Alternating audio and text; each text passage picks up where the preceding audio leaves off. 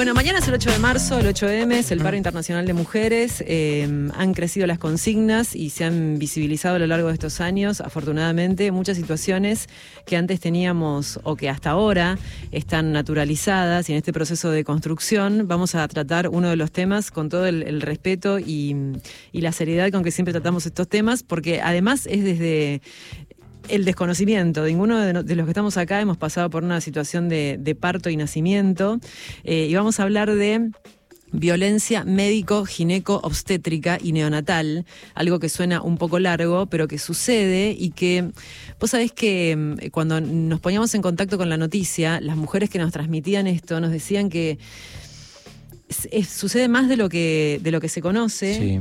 y también es como que tardás un toque en darte cuenta, Date cuenta de lo que pasó. que fuiste víctima, porque muchas son, o sea, es la primera vez que París, que vas a encontrar con esa situación, está tan naturalizada la Romantizado en- intervención. En, muchos aspectos Y, también. y de hecho, Vero, es un tema que antes ni siquiera se hablaba. No, Y se empezó a hablar hace muy poco tiempo. Me acuerdo eh, las repercusiones y el repudio que tuvo declaraciones en un momento de Andino cuando contó que arregló con el ginecólogo Bueno. que haya un parto adelantado para que puedan ir a ver el partido de Racing.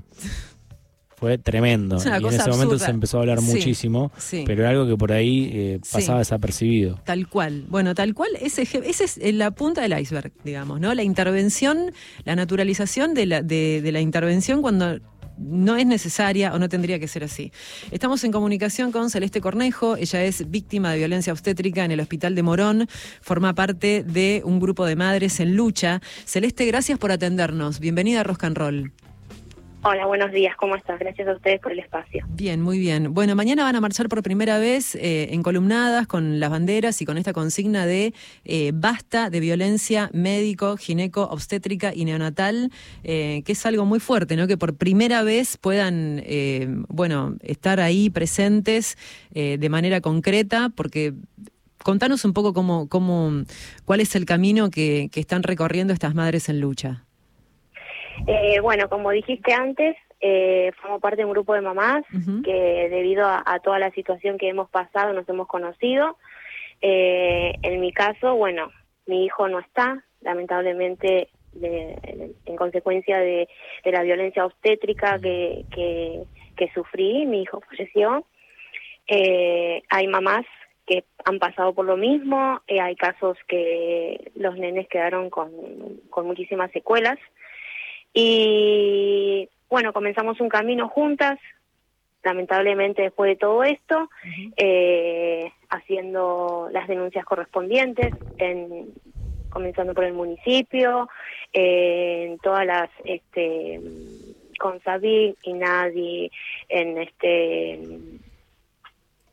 en el, la Defensoría del Pueblo. Ujú. Y eh, ahora, bueno, estamos, eh, ya van para cuatro años que estamos en esta lucha. Y ahora estamos, bueno, en comunicación con el municipio para tratar de, de, de ver si podemos cerrar el sumario que, que hemos eh, iniciado hace ya tres años y medio aproximadamente, eh, esperando la respuesta de, del municipio. Y bueno, mañana va a ser un día muy particular, un día muy especial, porque como dijiste vos, eh, vamos a encabezar la columna. Y algo que no sucedió nunca, como escuchaba cuando hablan ustedes recién, eh, lamentablemente esto está tan naturalizado y es tan normal por ahí para Claro. muchas mujeres eh, el maltrato, eh, la forma de hablar, la forma de, de- de que atienden a, a- a las mujeres, a los bebés, a los familiares, porque no es tan solo eh, a, a- las mujeres que vamos a parir, sino también a los familiares que están acompañando. Es todo un conjunto, un antes, un durante, un después, después de, de, de todo el proceso de, de parto que, que uno sufre, el después también es terrible. Claro. Entonces, eh, queremos que no que no pase más, que se con, con, concienci- con- Conscien- ay, perdón, no sí, me que sale la se con- palabra. Que se concientice, que se sepa que, que, que, bueno, que no está bien. Lo que pasa es que también desde acá nos imaginamos que vos estás en esa situación, ¿no? Vas a parir, estás con toda esa eh, situación tan particular, muchas veces eh, las primeras veces que, que, vos no sabés bien qué es lo que va a pasar, por más que hayas hecho un curso, por más que la particularidad de la situación, ¿no? Eh, sí, tal cual.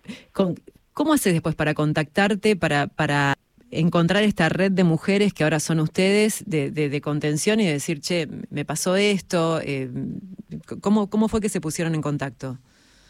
Eh, mira, eh, yo conocí al grupo de chicas que ya estaban estaban en contacto por los casos anteriores, por una publicación que hizo mi hermana, sencilla en, en, Facebook, y viste cómo son las redes sociales, que empiece, empieza a a recorrer, a recorrer, a recorrer y bueno, se pusieron en contacto con mi hermana, luego me puse en contacto yo y, y ahí este, eh, nos conocimos y bueno, empezamos con, con, todo este proceso. Y la denuncia... Las marchas y demás. Y las, denuncias, digamos, eh, los lugares donde vas a denunciar, eh, las personas que reciben esto, vos recién decías, estoy en contacto con el municipio, digamos, son receptivos de una manera, tienen esta mirada, eh, o sea, pueden atender el tema, están capacitados.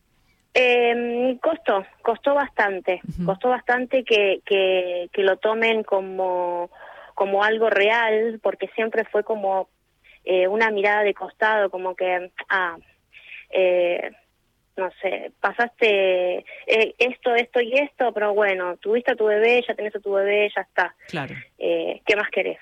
A las que, gracias a Dios, de una forma u otra, pudieron tener a sus hijos. Claro. Este, entonces, es como que, que cuesta, costó un montón, si bien eh, nosotras le ponemos a pesar de, de, de, que es una situación engorrosa para nosotros también, porque eh, es vivir todos los días eh, en cada reunión, en cada eh, situación, todo lo vivido, que no es fácil. No, claro. Pero es lo que nos da fuerza para seguir. Entonces, eh, cuesta un montón que lo que, que se tome en serio, que, que, que se trabaje sobre eso.